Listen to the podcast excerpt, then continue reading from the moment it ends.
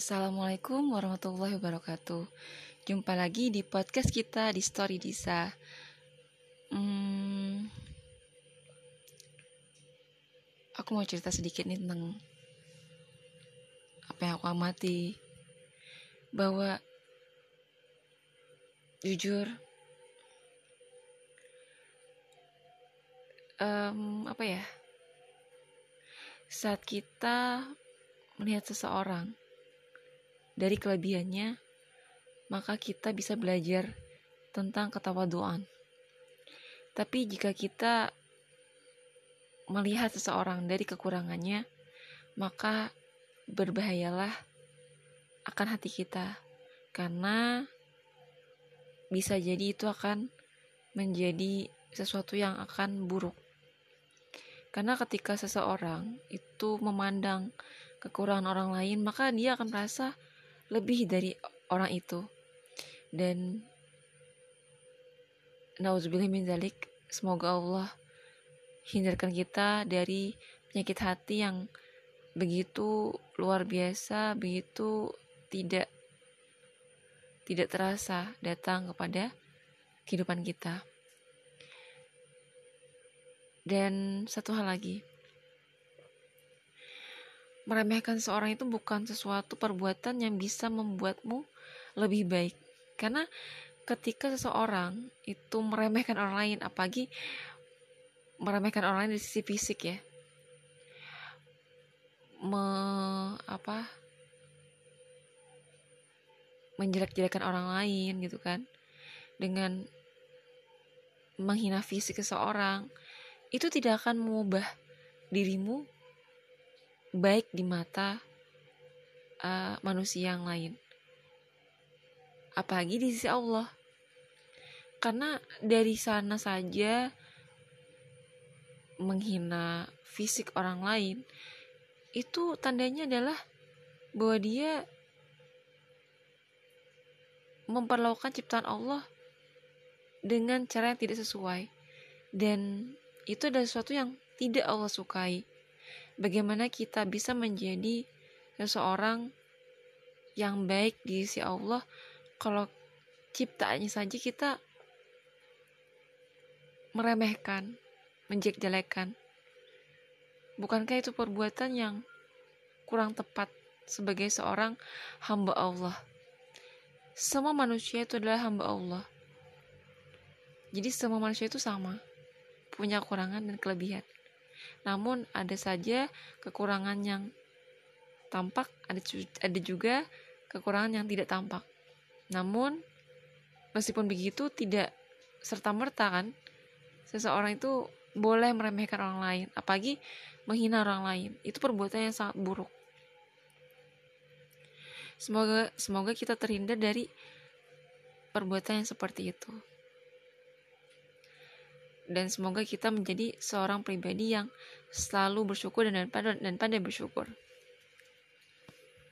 Um, itu aja sih dari saya pribadi. Um, jika ada kesalahan itu datang dari saya sebagai manusia biasa. Jika itu jika itu kebenaran itu adalah datang dari Allah Subhanahu Wa Taala. Cukup sekian dulu, semoga bermanfaat. Semoga kita menjadi pribadi yang selalu bersyukur pribadi yang selalu memperbaiki diri, pribadi yang selalu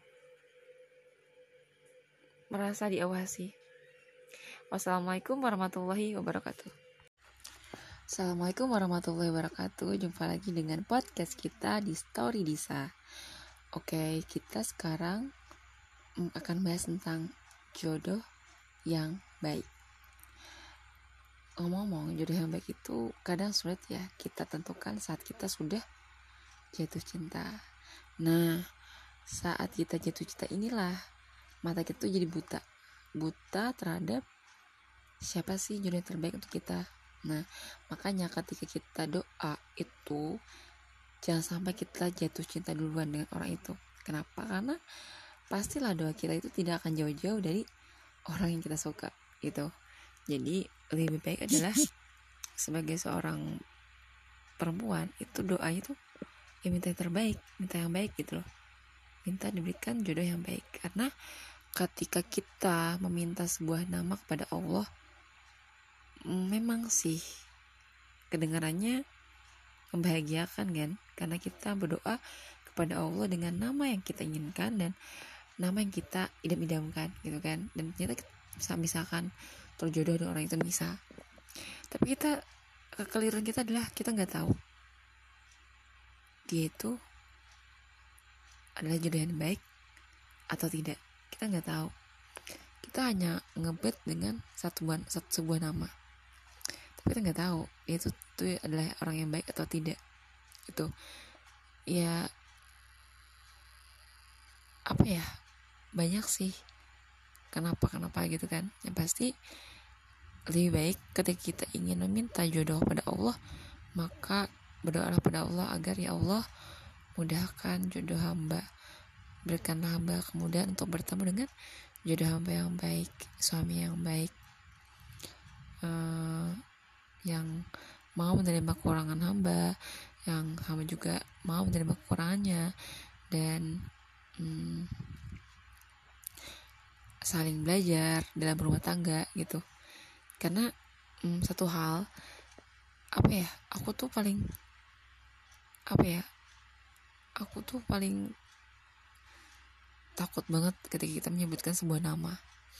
Karena kita sebuah kita, ketika kita menyebut sebuah nama untuk cewek ya tapi itu kayak beban batin.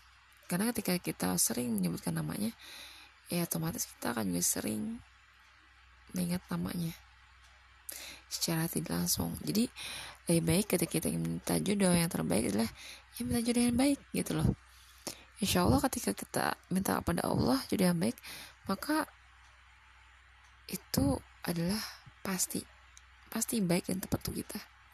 Tapi ketika kita hanya menyarankan dengan sebuah nama kepada Allah kita nggak tahu dia itu seperti apa. Jadi lebih baik kita berdoa pada Allah agar berikan jodoh yang baik gitu aku udah kapok banget kapok banget dulu. Kapok banget dan uh, aku baru sadar sih kalau lebih baik kita minta jodoh yang baik bukan minta sebuah nama. Karena minta sebuah nama itu akan membebani hatimu. Kalau terjadi ya alhamdulillah kalau enggak gimana? Kecewa kan? Nah, itu yang paling tidak diinginkan oleh kita sendiri uh, jadi sekian dulu ya untuk hari ini. Jadi kesimpulannya adalah ketika kita minta jodoh yang baik maka jangan sebutkan sebuah nama.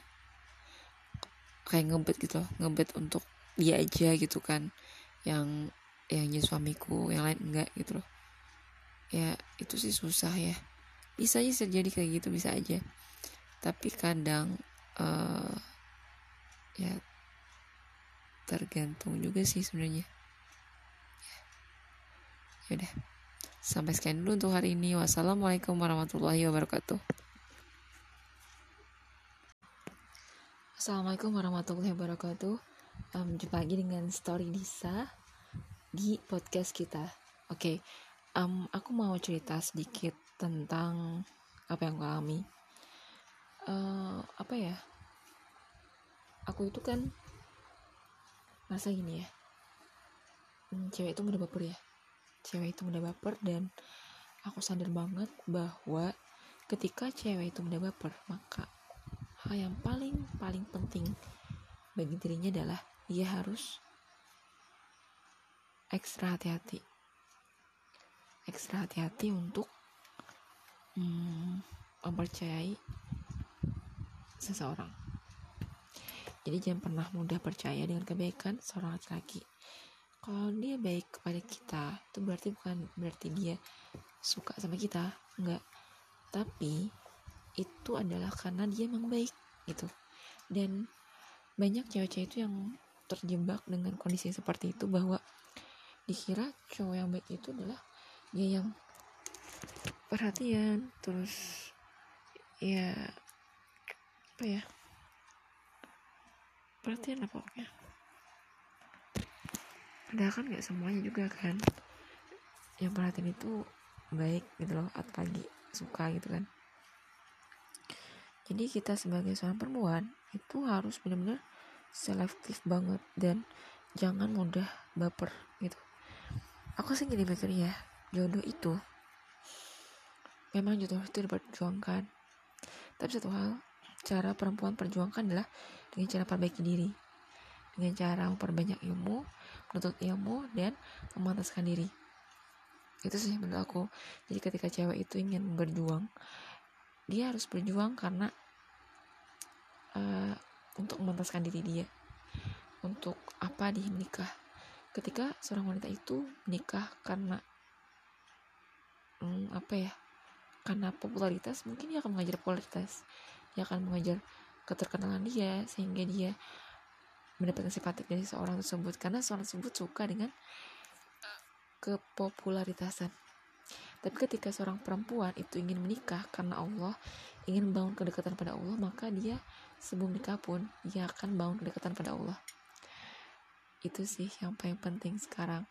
Jadi ketika